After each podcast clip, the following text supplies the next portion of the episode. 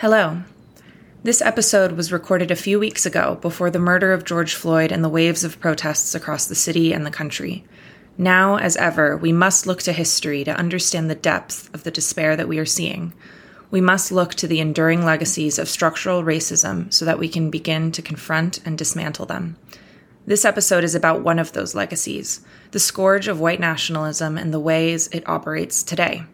The Luskin Center is deeply appreciative to the hard-working team of U C L A undergraduates who researched the paper, All is Not Well in the Golden State, and who are interviewed on this episode of Then and Now. It is appropriate to acknowledge them in this final week of classes at U C L A, for their work demonstrates clearly the necessity of learning from the past to understand the present and to better the future. We hope that you enjoy and learn from this episode. Thank you. Welcome to Then and Now, brought to you by the U C L A Luskin Center for History and Policy. We are dedicated to studying change in order to make change, linking knowledge of the past to the quest for a better future. Every week, we interview thought leaders, historians, researchers, and policymakers about what happened then and what that means for us now. Welcome to Then and Now, a new podcast sponsored by the Luskin Center for History and Policy at U C L A, where we study change in order to make change. I'm David Myers. I teach in the U C L A Department of History and direct the Luskin Center. The goal of the podcast is to bring the past into conversation with the present, and in doing so, to understand better how we got where we are so that we can imagine alternate and better futures. We're pleased to welcome today three U C L A undergraduates, Grace Johnston Glick, James Nee, and Gavin Kwan, who contributed to a forthcoming Luskin Center report called All is Not Well in the Golden State, the Scourge of White Nationalism in California. This is a most timely subject since white nationalism has inspired acts of murderous violence in recent years in Pittsburgh, Poway, California, Christchurch, New Zealand, and El Paso, Texas, among other places. And today, in our current COVID nineteen era, white nationalists are disseminating conspiracy theories claiming that Jews, among others, are responsible for spreading the virus. Grace, James, and Gavin were part of a team of a dozen researchers, most of whom were U C L A undergraduates, who explored the persistence of white nationalism with a particular interest in its long-standing presence here in California, which seems somewhat ironic given California's reputation as a liberal, progressive state open to all comers. And that's an, an irony that we'll have an opportunity to explore in the show. But first, I'd like to welcome Grace, James, and Gavin to Then and Now. Welcome. Thank you. Well, thank, thank you. you. Good. So let's begin with um, a simple question. What drew you to this research project? Why were you drawn to study white nationalism?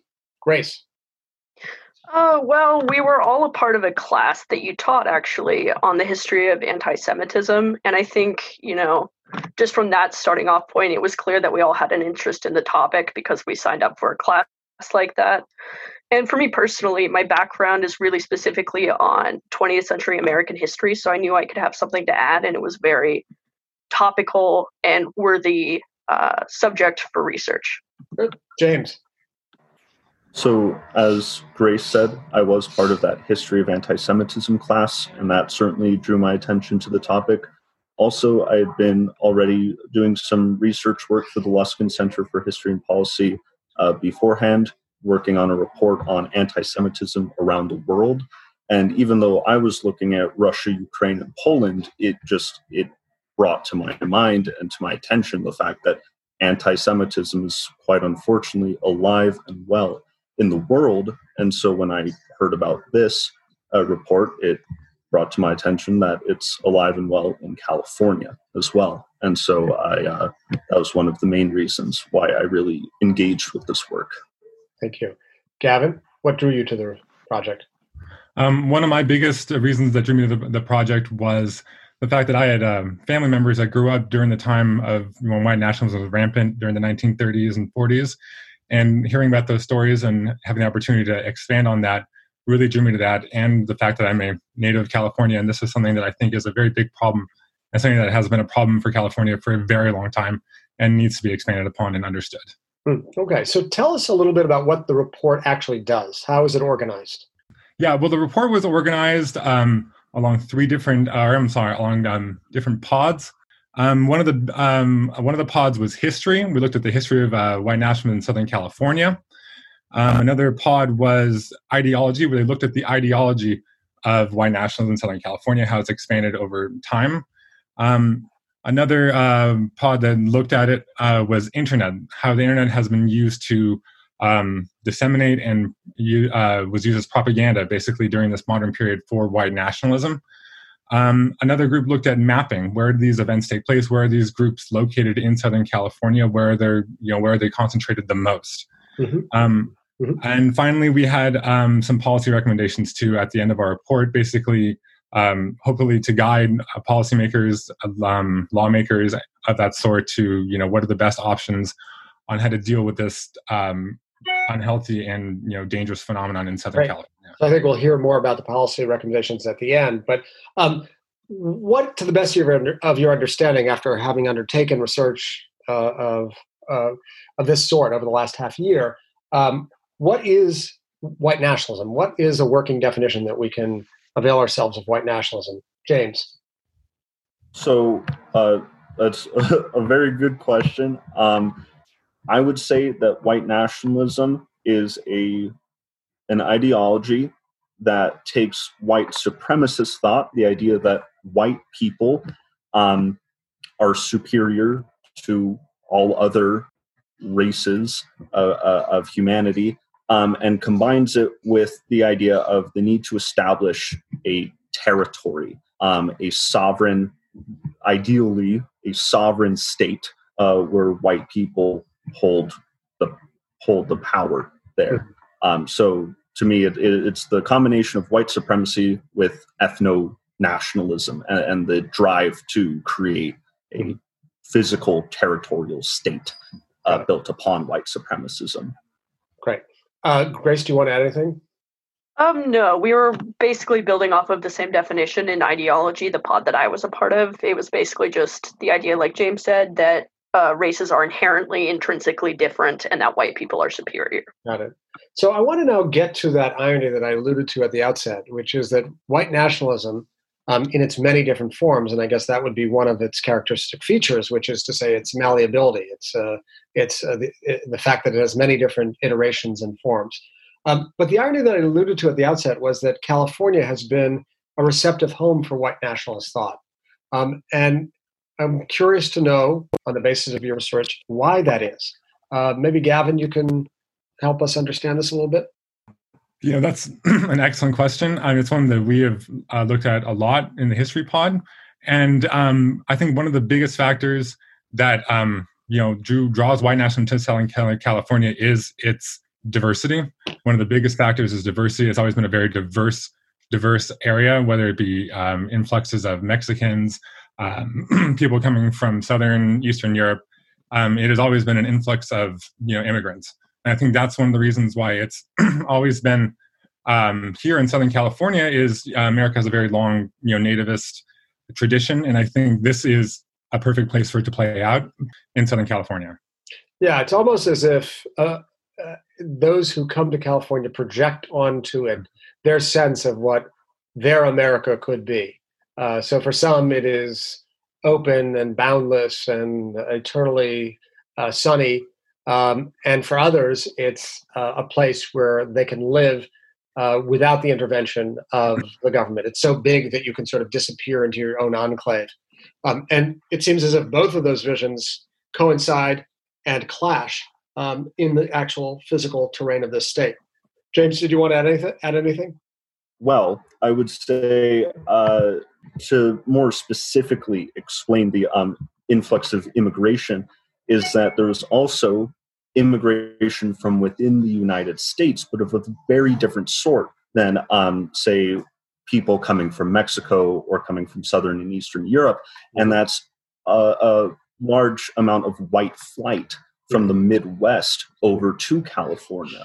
Um, so in the early nineteen hundreds, when many African Americans uh, had come and were coming up into the Midwest, many racist whites uh, not to generalize, but I mean, they, they were fleeing from this mm-hmm. increasingly black population mm-hmm. for that exact reason, that they were black. So seeking to have some sort of white solidarity, they wanted to, they, they headed west. Um, but obviously they did not find a uh, quote unquote purely white population by any means. But I think that's what I would add. The right. uh, okay, that's immigration that from mid- internal, the Midwest. That internal migration from the Midwest. And I think that brings us squarely to uh, the heart of our historical inquiry, which leads me to ask, what forms did white nationalism take in this state? What was the arc of the evolution of white nationalism uh, in the state of California? One of the four pods of this research project was devoted to history.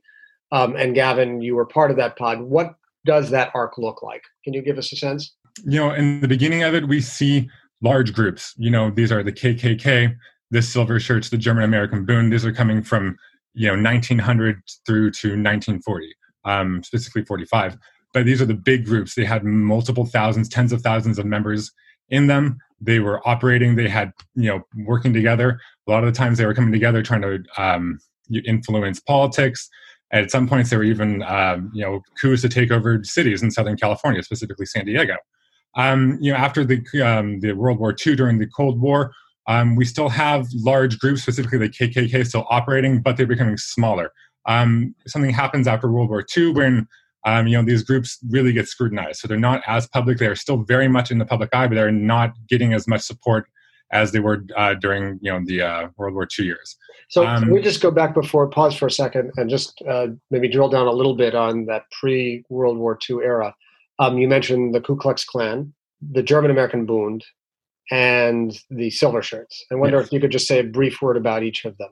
Yes. Um, uh, the K K K, the Ku Klux Klan, is the probably the longest-lasting uh, white nationalist group in Southern California. They came here almost immediately after the end of world, I'm, I'm sorry, after the Civil War, um, you know, escaping, um, you know, uh, a lot of the oppressive policies that were happening towards Southern um, slaveholders and people that were in the Confederacy, and they came to California. Uh, a lot of them were former Confederate officers, served in the Army, and they formed the K K K here, and um, pretty much ran a reign of terror um, against anyone who wasn't white. Uh, in Southern California, uh, right after the Civil War, there weren't too many African Americans, but they targeted Mexican Americans, and specifically Catholics, who they f- thought were uh, especially subversive.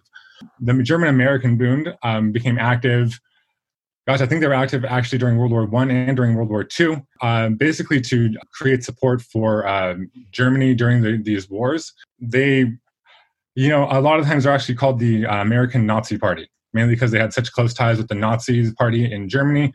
They were in close contact with a lot of Nazi officials. They um, even got propaganda instructions from Nazis and um, from Nazi officials from Germany coming over and actually landing in the port of L A. Uh, the Silver Shirts were another very large, um, actually they spread across the United States, um, uh, white nationalist group that uh, operated in the nineteen thirties and forties.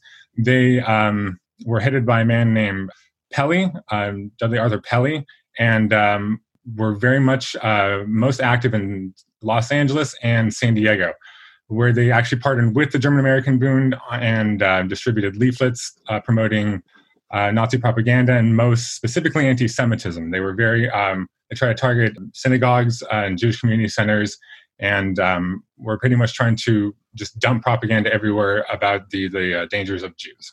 So these are three groups that are quite active in the uh, period before the Second World War. You say there's a shift in the winnowing down uh, after the Second World War. Uh, these groups, which once upon a time had Uh, mass attendance at their events and rallies and large memberships, are much become much smaller, um, much more marginalized.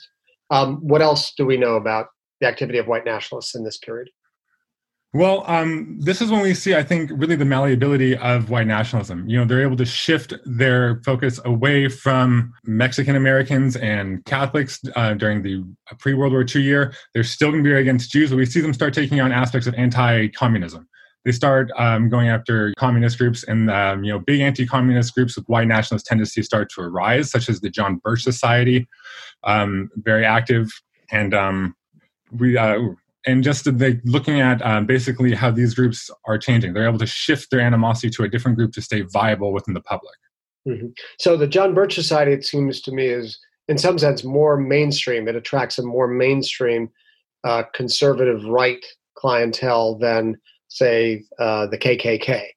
Um, and at the same time, uh, those who hold to Um, extremist views, extremist racist views, who might believe that the John Birch Society is too moderate, what happens to them? Do they disappear? No, they don't. Um, you know, they're still around. A lot of that can be found in like the K K K. They're still much you know, mm-hmm. more radical at this point than the John Birch Society. But um, I guess, you know, when we're thinking of radicals like the Silver Shirts and the German American Bund, they're not so prevalent anymore. It, it's really becoming folded into more of the K K K and you know, their type of um, you know, radicalism, the idea of You know, when does that change? It seems as if there's a kind of uh, interesting period in which some of that expression is sort of mainstream with the John Birch Society, and some of it remains marginalized in the K K K. And then at a certain point, it seems over the last forty years or so, we see another proliferation of new groups. Is that more or less the timing? Um, you know, we actually see the the news, like when we're looking at new groups, that really comes into like the seventies and eighties. Um, you know, after the economic crash in the seventies, um, you know, uh, you know, the kind of radical white nationalism really moves to the very fringes of society. Um, these are the uh, you know, you know the neo-Nazi punk um, people, the guys with uh, you know torn uh, jeans and stuff like that. That's when these people start to become more popular. A lot of that has to do with the fact that. Um, you know, with the passing of the civil rights, you know, just mainstream racism and state-sponsored racism falls by the wayside. It, it's no longer endorsed in large numbers by, you know, states or anything like that or governments. And also with the election of, you know, Ronald Reagan, with the um, the idea of uh, mainstream social conservatism, where it doesn't have to be this, uh, you know, you know, fringe society stuff or these massive rallies and these, you know, uh, threats of violence. It, it's it's moving toward mainstream, which it draws a lot of the, um, I guess, pool of recruits that these different white nationalist groups sort of had away and towards that more clean-cut, clean-suit, mainstream uh, social conservatism. So there becomes a, a a greater degree of porousness between extreme and mainstream. Yes. Um, and, you know, when you take a step back and look at the various forms of white nationalism from the post-Civil War era to the present, what accounts for its historical long- longevity, do you think? That's a great question. Um, I think in my opinion, like I said, I think it's A, the malleability, the ability to shift its animosity to keep itself viable. Mm-hmm. I think that has a lot to do with it. I think the um, the idea of using anti-Semitism, that it's a core, you know, theoretical, fundamental, you know, part of their, you know, ideology is a huge part too. Anti-Semitism is so far-reaching. It's so prevalent in, in so many different societies and so many different cultures that I think it's it's a good binding agent mm, to pull people mm. together to have that longevity. Right. You know, it's never, it's always something that's reared its ugly head, and it's probably something that's just not going to go away, unfortunately, for a long time. Okay, well, that seems like a good opportunity to shift our focus from uh, the historical features of the phenomenon, white nationalism in, in California, to some of the ideological uh, foundations of white nationalism. Um, and that's... Um, Um, a topic which, Grace, you and your team uh, devoted your time to. So can you tell us what are some of the distinctive ideological features of white nationalism? Yes. Uh, our challenge was a little bit to try and take these really giant, you know, overarching ideas across multiple groups and try and figure out some building blocks. Mm-hmm. So we kind of came up with four basic pillars to really focus on that we think a lot of other ideas come out of. Mm-hmm. And those four pillars are anti-Semitism, white ethno-nationalism, anti-immigrant nativism, and hate speech. Okay, so what anti-Semitism we, we have heard about uh, from Gavin just a minute ago. Can you tell us a little bit more about what each of those other ideological pillars represents? You kind of touched on it earlier in our opener while we were trying to define what white nationalism is as a whole.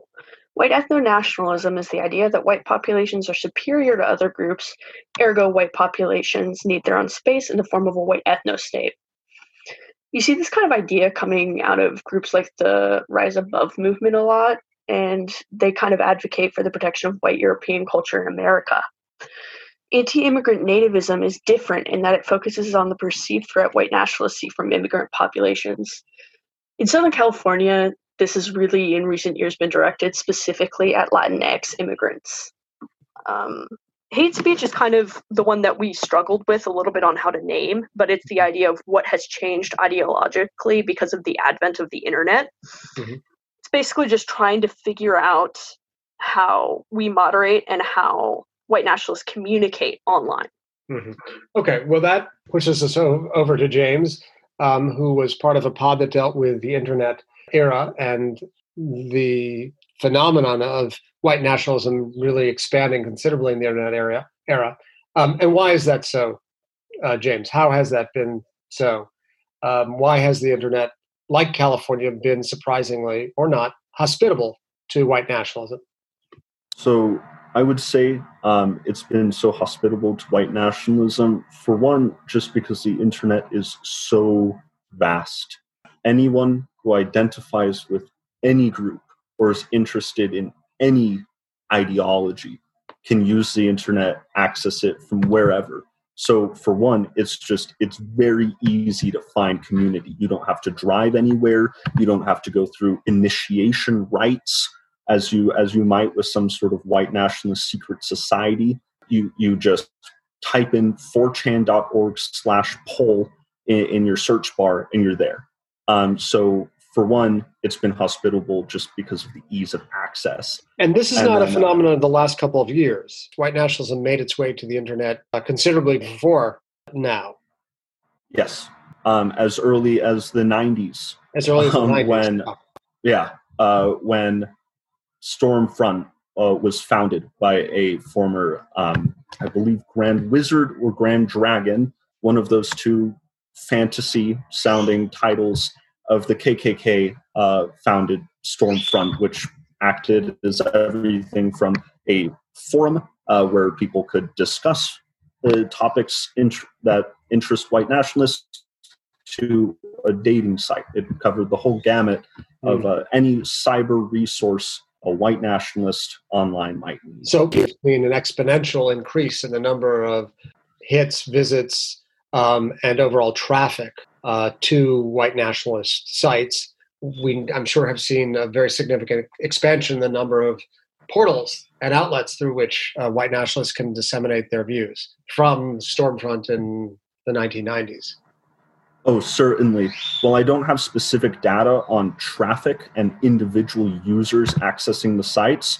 There's definitely been an increase in the number of users. And more importantly to uh, what you were saying, there has also definitely been a huge increase in the sheer amount of sites dedicated to white nationalism or that have subsections dedicated to white nationalism. Um, in the course of the research I was doing as part of the internet pod, uh, I individually was tasked with looking at more fringe websites like eight chan, nine chan, four chan, which all have subsections uh, of the of their sites dedicated to discussions of white nationalist, uh, neo-Nazi, uh, and related ideologies. And that leads to, I think, the second aspect of why the internet has been so hospitable, with the first just being it's so easily accessible. The second is the aspect of information, because hearkening back to the nineties when the internet was called the information superhighway, it was called that uh, for a reason.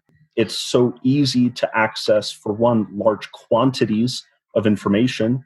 Uh, in brushing up on the state of online white nationalism for the podcast today, it took maybe about thirty seconds on four chan's politically incorrect board, that's what it's called, to find a thread with links to, among other things, a, a folder with about forty gigabytes or a little over sixteen hundred unique files of Nazi-era publications, so books, articles, and so on.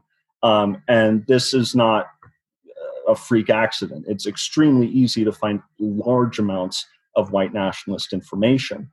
And moreover, it's very easy to quickly access this information. So not only is there a lot of it, but you can download it within minutes and disseminate it elsewhere, also within minutes. So the quantity and the speed of information and the access thereof is the second major part of why the internet has been so hospitable So it seems as if um, we, the, the report really deals with two interrelated phenomena, which is uh, the surprising uh, receptivity of California to uh, white nationalist activity, and then the force multiplier of the internet and uh, expanding the voices of white nationalists well beyond the state of California, even though California may be a particular hub. And one of the, two of the um, interesting criteria that you have all hinted at or spoken explicitly about were, one, the malleability of uh, the actual ideology or the targets of white nationalists. Um, the phenomenon has both has changed itself um, while holding true to some core principles, the belief in the superiority of uh, the white race. The targets of white nationalists have shifted uh, variously over time, though certainly Jews, we've heard, have been a very frequent and persistent focus. So malleability, and then the porousness between fringe and mainstream um, seems also to be a feature of white nationalism in its um, most recent uh, forms. And I know that is something that um, that you all were concerned about when you thought about what might we do to combat white nationalism. Um, you forged a series of policy recommendations that really tried to get at the danger of that porousness. Um, and I'd like to hear now from Grace uh, about what you think can be done, uh, understanding that this report is unlikely to kill off white nationalism, but uh, at the same time, uh, you felt it important to propose something uh, concrete enough to actually make a difference. So what was that? Yeah, it was pretty difficult trying to figure out how to really talk about putting limits or putting some kind of, you know, gauge on white nationalist speech, because you start to really infringe on the freedom of speech that we have in this country. So it's kind of hard to make sure that you can preserve both those ideas, protection and, uh, you know, limits. So we decided to come up with kind of like a three-part plan, which would include uh, increased me- um, media literacy training and education in schools with a scale of expressionism, so people can start to uh, understand and see in a slowed down way how people get radicalized. Hmm. So this is a scale, a kind of warning system of what can happen that can transform from someone who innocently absorbs something she or he hears on the internet to becoming a dangerous white nationalist. Yes, uh, it has five steps, the first of which is accidental absorption. Like you kind of mentioned, it's like a kid who sees like a meme or something online and they don't really have the context for what the meme is actually saying. Like, you know, Pepe the Frog standing outside of a gas chamber. Like that's a very specific Holocaust imagery. Mm-hmm. And they just think it's funny. So they retweet it or whatever they're doing. Mm-hmm. The next step is social slash edgy transgression. And this is like a high school student or somebody who does have a bit more of a background knowledge of whatever joke they're making, but they're doing it to kind of shock people. So like high school senior who is making a joke about the Holocaust, who's taken a class on it, who knows what they're talking about, but isn't really like affiliated with a group like the Rise Above movement or Identity Europa. They're just doing it in order to be funny. Mm-hmm.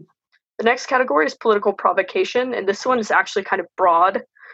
It's just talking about people who are like, Uh, you know, they can be pundits like people who work at Fox News, or they can be figures like Richard Spencer.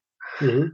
But their whole goal is to kind of provoke a response. Essentially, they're not really trying, like Richard Spencer clearly has white nationalist thought and is engaged in the community, but he really vehemently separates himself from any violent action or any call to violent action.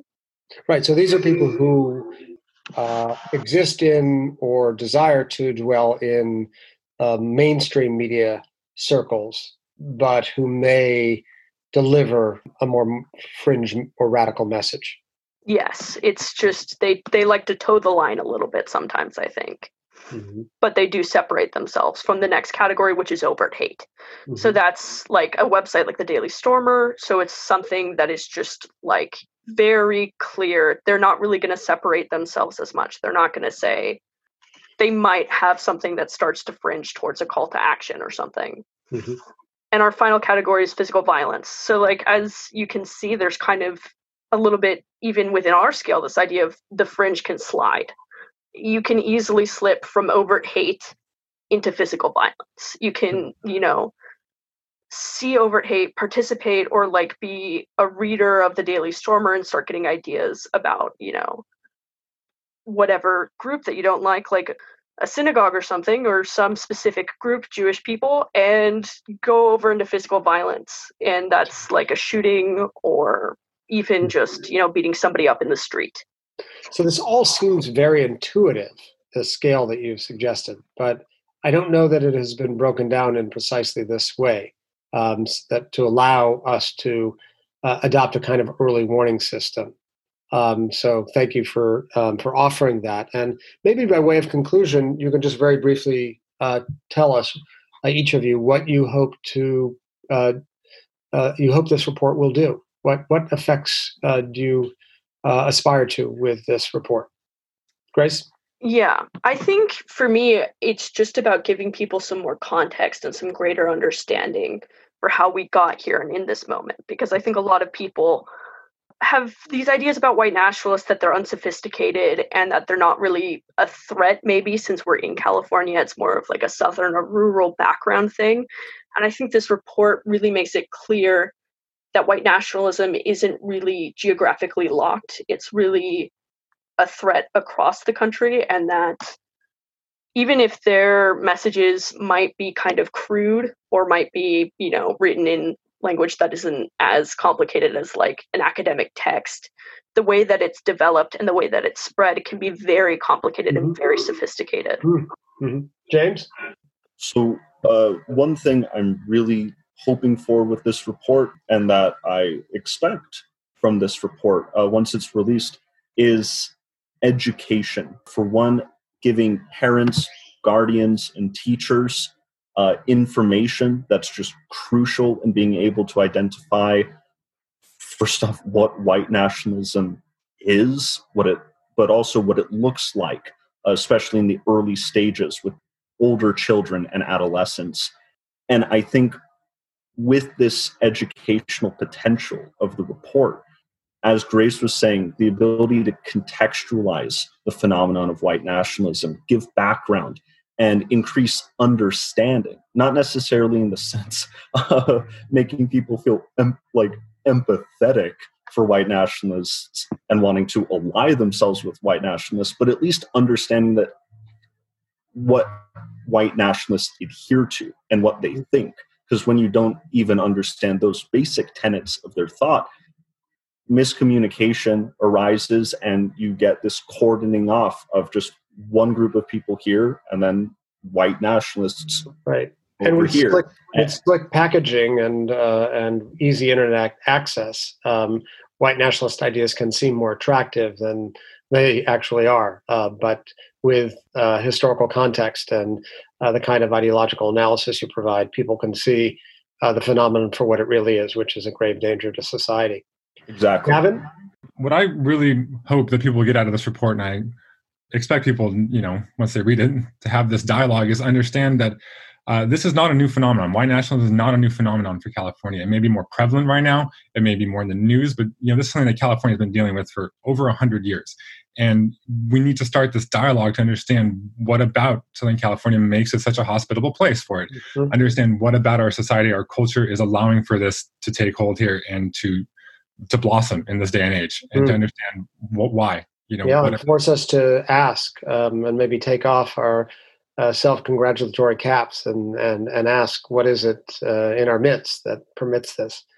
Well, this has been really interesting, and um, I am privileged to have worked with all of you uh, since uh, the spring of uh, twenty nineteen, and I look forward to the release of the report. Um, I'd like to thank Grace Johnston Glick, James Nee, and Gavin Kwan, uh, both for appearing on Then and Now today and for their hard work on uh, the forthcoming Luskin Center report. Thank you very much. Thank you. Thank, Thank you. you.